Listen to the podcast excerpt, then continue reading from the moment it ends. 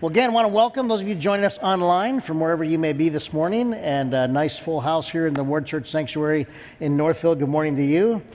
Um, have, have you noticed recently that that job titles are becoming more creative?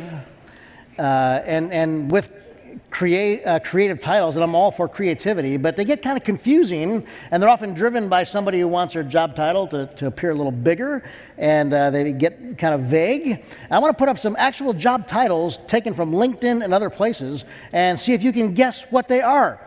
Um, the first one's kind of personal. Would you be concerned if I told you that an environmental health officer was at my house last summer? You might be concerned for me until you learn that an environmental health officer was the title of the guy from the pest service company that came to spray for termites. How about automotive removal officer? That's a tow truck driver. This is an actual title used by a tow truck driver on his card. This one's from LinkedIn, a color distribution technician. That is a Painter, decorator, painter and decorator makes perfect sense. Color distribution technician, that's your painter and decorator. Uh, here's another one field nourishment consultant. This was a, a real job title used by a, a waitress who consults with you about your, your meal. Uh, highway environmental hygienist. I saw this in a real website. I wasn't sure it was real, but that's, that's a title for a a street sweeper. Yeah, hygienist for the highway. And we'll do one more, a CPA, and that stands for car park attendant. Yeah. Now, that last one's not real. I added that one. That's not real. Um, but it's what I used when I was a car park attendant in college. Um, look, just tell your mom I'm a CPA. That's what we.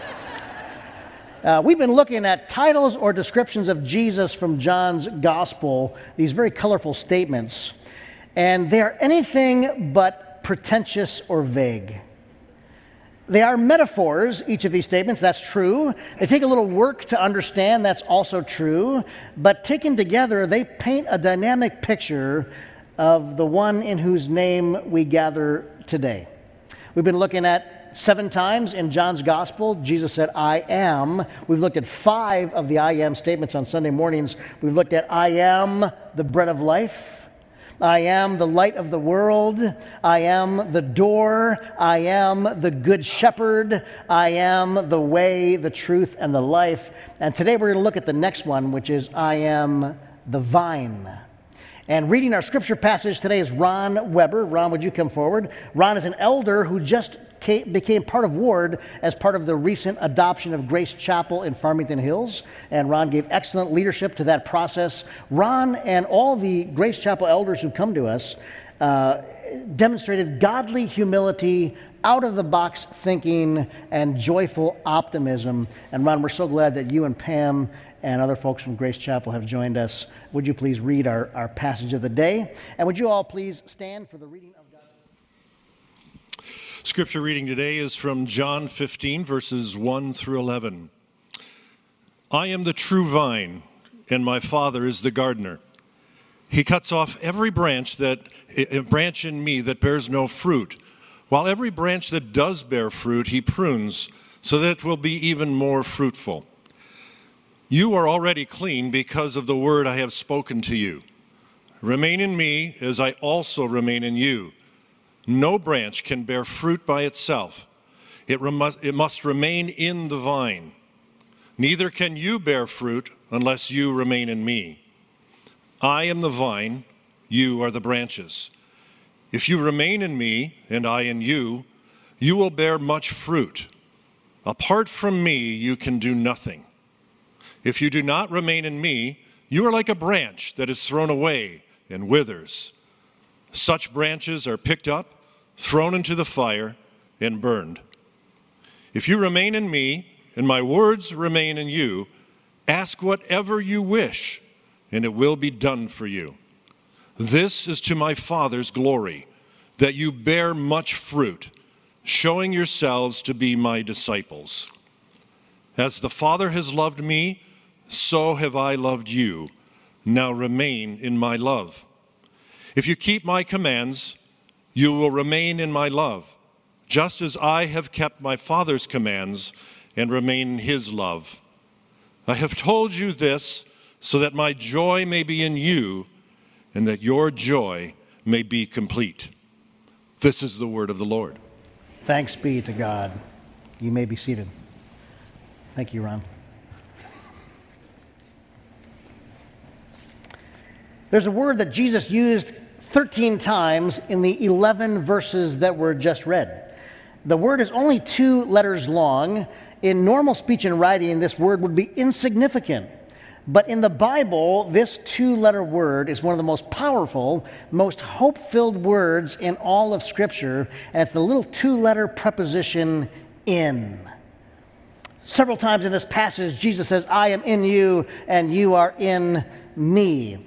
Uh, this little word in is so powerful, not just with, as fantastic as with is, God is with you. Isn't that good news? And not just for you, though that's terrific. God is with you and God is for you, but today God is in you. You know who else loved this little preposition in? The Apostle Paul used it 97 times in his letters, saying that you are in Christ and Christ is in you. Now, I'm not talking about pantheism. Pantheism is this idea that everything is God and God is everything, and God is this life force that flows through all living creatures. Uh, that, is, that is not Christianity, that's Star Wars. And great movie, incomplete theology. God is separate from his creation, but God is active in it. And so when Paul says in Ephesians chapter 4 that there is one God who is above all and through all and in all, he's describing a way of being. He's describing a way of living. Jesus said it through the metaphor we're going to look at today, this idea. Jesus said, you heard read, I am the vine, you are the branches. If you remain in me and I in you, you will bear much fruit. And that is the image we're going to talk about today, what it means, and how do you do it, and the power of it. But first, I want to talk about why this line was so controversial in Jesus' day. Why, when Jesus said, I am the vine, it made some people angry. People got offended when they heard Jesus say, He is the vine. And uh, notice how this, this passage begins. Uh, the very first part, Jesus said, I am the true vine. Not just I am a vine, not just I am the vine, but I am the true vine. Why did he specify that? Well, in the Old Testament, a vine is almost always used as a symbol for God's people, Israel. You see it in the Psalms. Uh, this uh, from one of the Psalms You transplanted a vine from Egypt, God. You drove out the nations and planted it. You cleared the ground for it, and it took root and filled the land. God took this vine out of slavery in Egypt and replanted it in the promised land where it could grow and flourish. And this from the prophet Isaiah. The vineyard of the Lord Almighty is the nation of Israel. Very clear. And the people of Judah are the vines he delighted in. The vineyard is Israel, and the vines are God's people. Uh, people that he planted, the, the, the, vines were not just for their own benefit, but the idea was they would flourish and bless the entire earth. They would produce fruits that would be so amazing and tasty and attractive that people would be drawn to their God. But it never actually happened that way. And this is the prophet Isaiah, the same chapter we were looking at earlier. Then God looked for a crop of good grapes but it yielded only bad fruit. This vine that God planted bore bad fruit. And then uh, I, I uh, this also, the Bible says, I had planted you like a choice vine of sound and reliable stock, God said. How then did you turn against me into a corrupt wild vine? This vine that God intended to bless the earth went wild. People didn't want the fruit of this vine. The fruit was bad. So, what did God do? God planted a new vine. Jesus said, I am the vine. I am the true vine. This is scandalous.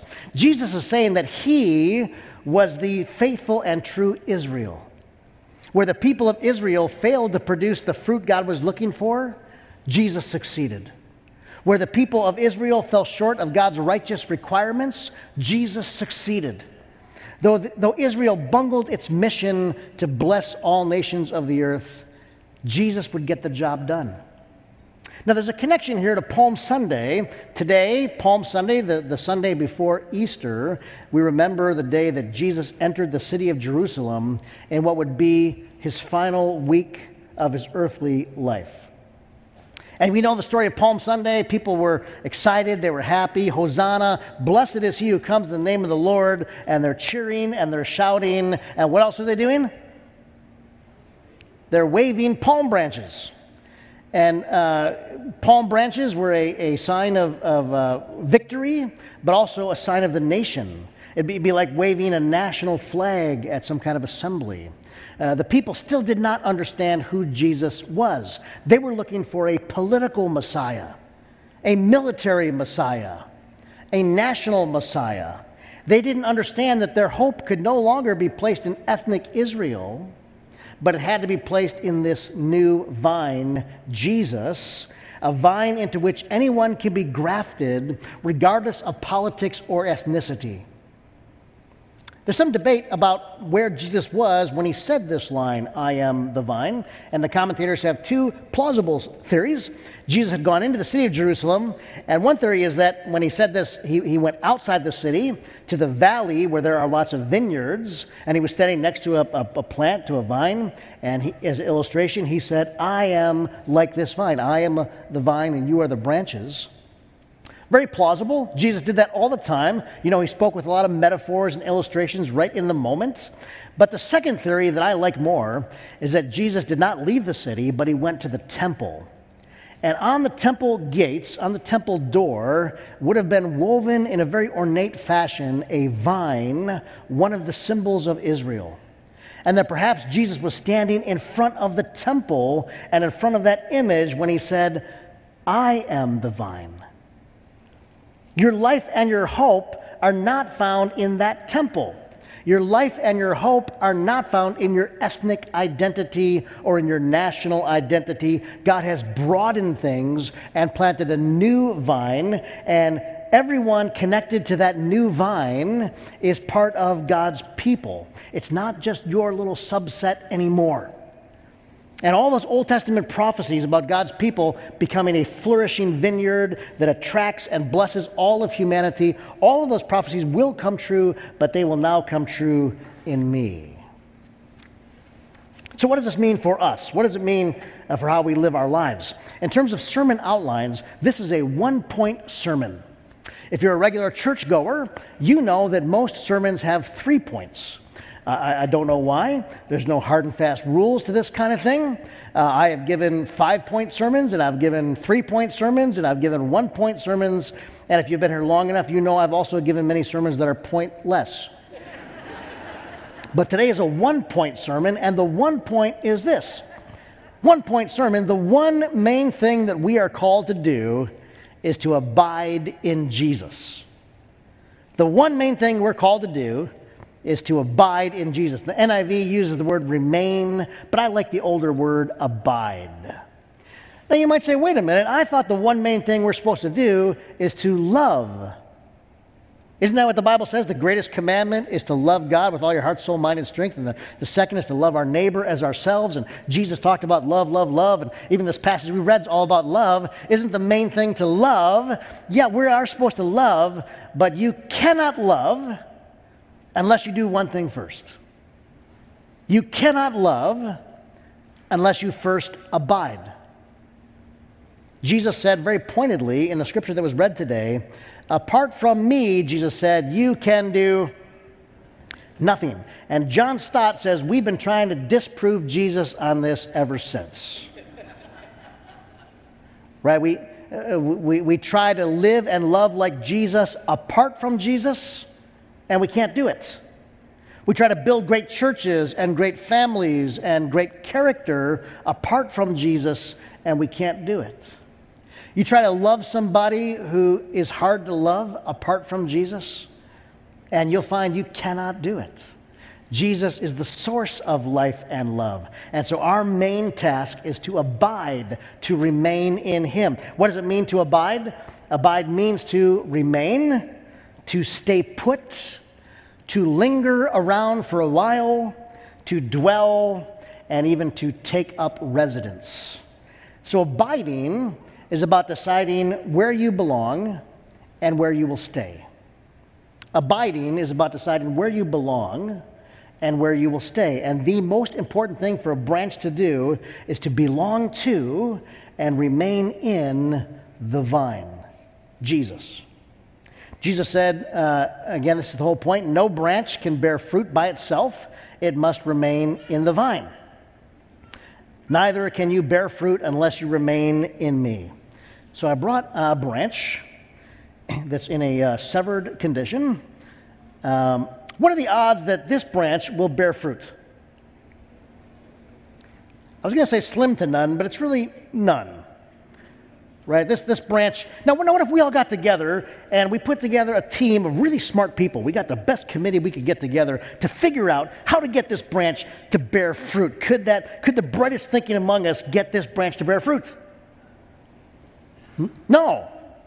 We could scotch tape some fruit on here, a little fake apple here, and I think, I think that's what we do sometimes. We, we fabricate, we fake the fruit because we're living apart from the vine, so we fabricate or fake fruit. But there's really this branch, let's be honest, this branch does not have a chance.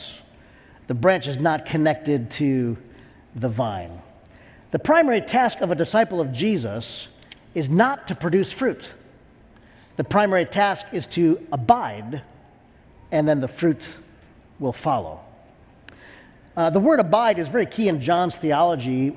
John uses that word 40 times in his gospel, 11 times just in this one chapter, and 27 times in the letters of John. John really loved this word abide, and I have come to love it too. We baptized some kids today. We have teenagers making consequential decisions. It is so stressful growing up in today's world. And we can say, kids, teens, your one mission is to abide. Abide. Everything else will follow. We abide in Jesus, Jesus abides in us. It's like a double abiding going on. The life in the vine is running through you. E. Stanley Jones wrote a book a long time ago, the missiologist, a daily devotional called In Christ. And every day for a year, he lifts up one of the in Christ passages in the Bible and writes about it. But his main theme is that if Jesus is in us, then everything in Jesus is in us. His love for the unlovable is in us. His joy is in us. His peace is in us. His patience and kindness and goodness are all in us. You bear those kind of fruits when you're connected to the vine. So, to be absolutely clear, the pastor is not the vine, the elders are not the vine, worship leaders are not the vine. We're just other branches, and our job, like yours, is to remain connected and to help other people abide as well. So, how do we do that? What does it look like? What it doesn't look like is trying really hard. What if this branch tried really, really hard to bear fruit? And this branch just said, Come on, fruit! Come on! Will, will anything happen in this vine? No, no, matter how much effort, this vine is not going to bear any fruit. In fact, people wise in spiritual life would say, uh, really, spiritual life is l- less trying, more abiding. Less trying, more abiding. A lot of we try to produce fruit and we can't do it.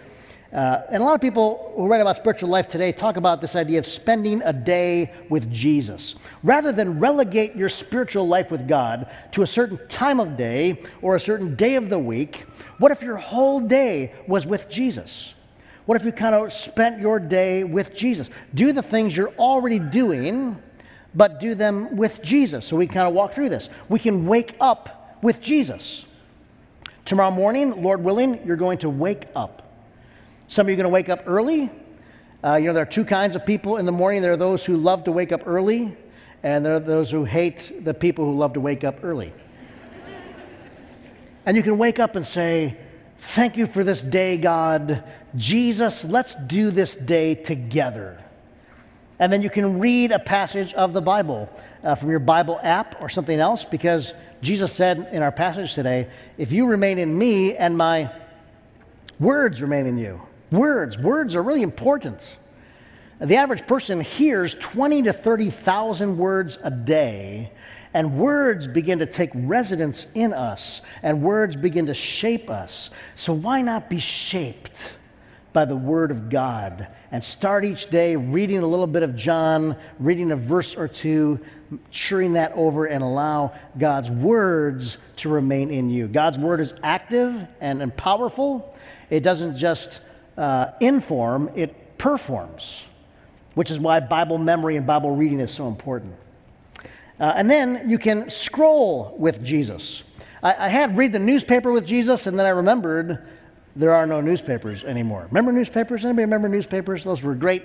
Now we get our news from TV or we scroll. I do on my phone. And anybody notice the news can be pretty upsetting right now? But what if you scrolled the news with Jesus? Jesus, here's this part of the world, this people, this situation really needs you. And you talk with Jesus through your news feed. And then you drive with Jesus. Jesus is with you in your car when you drive, not judging you entirely, but present with you in an ongoing conversation about your day and what's going on around you. What, what, what, if, what if you drive while abiding? DWA.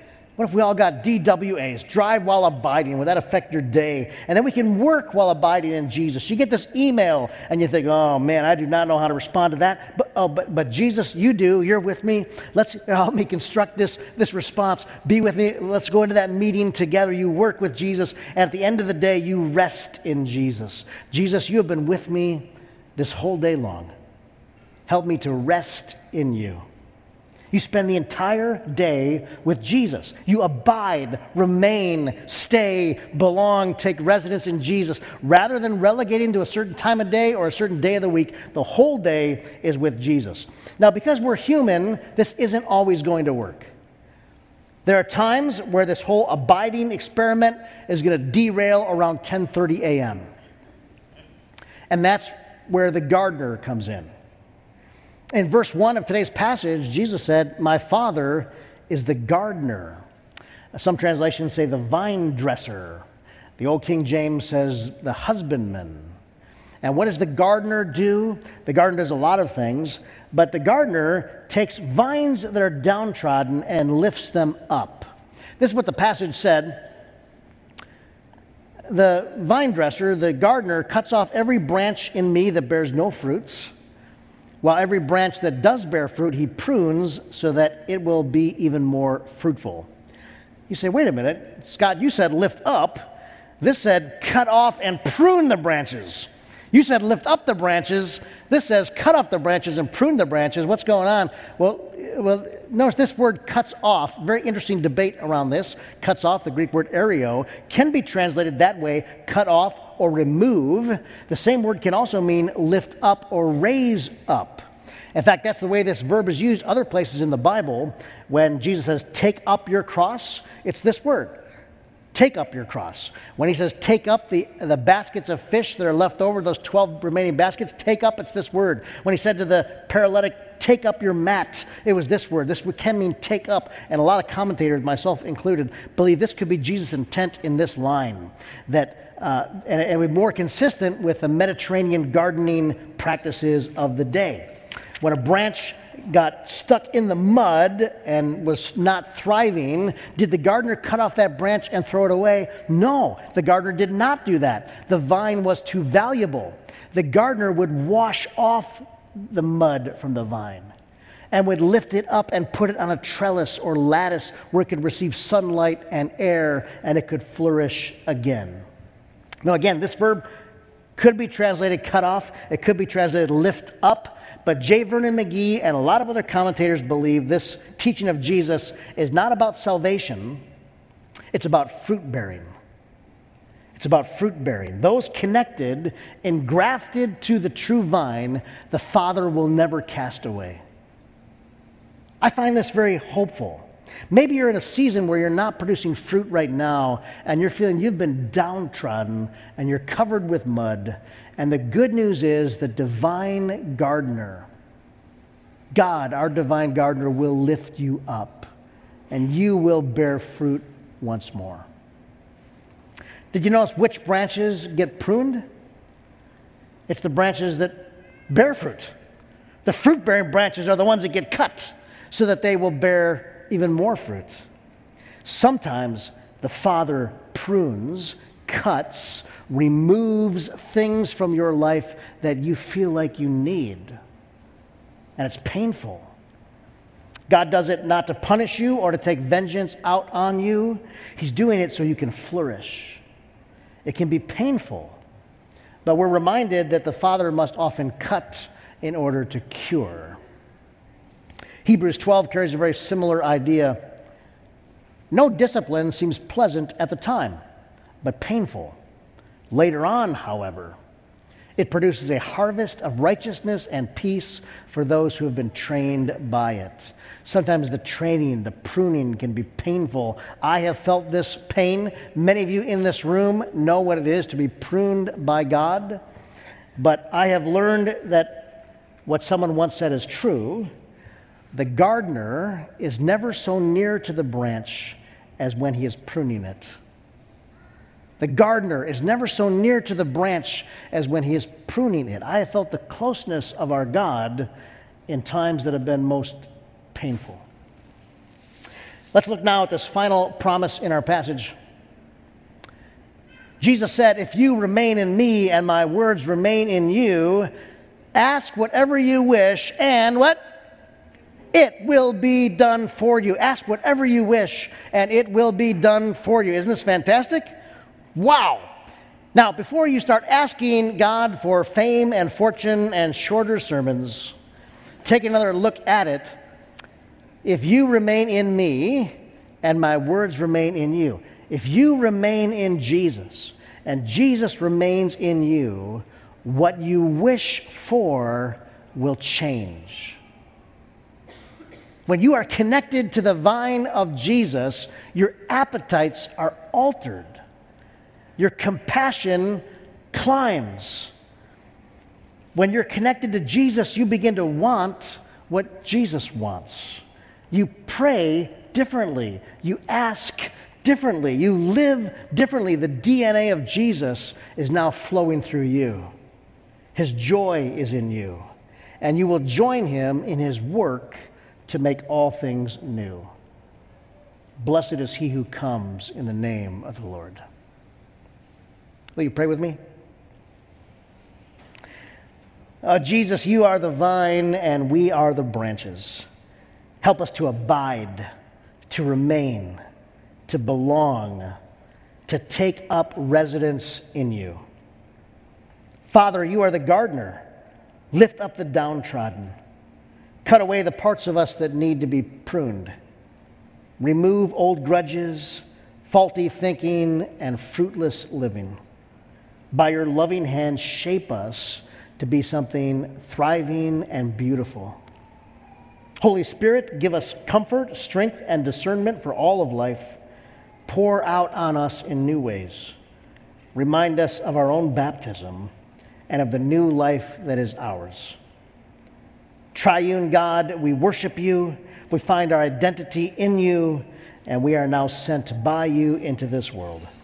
This we pray as your children, as the branches engrafted into your Son, Jesus, we pray. And the church said one more time Amen. Amen.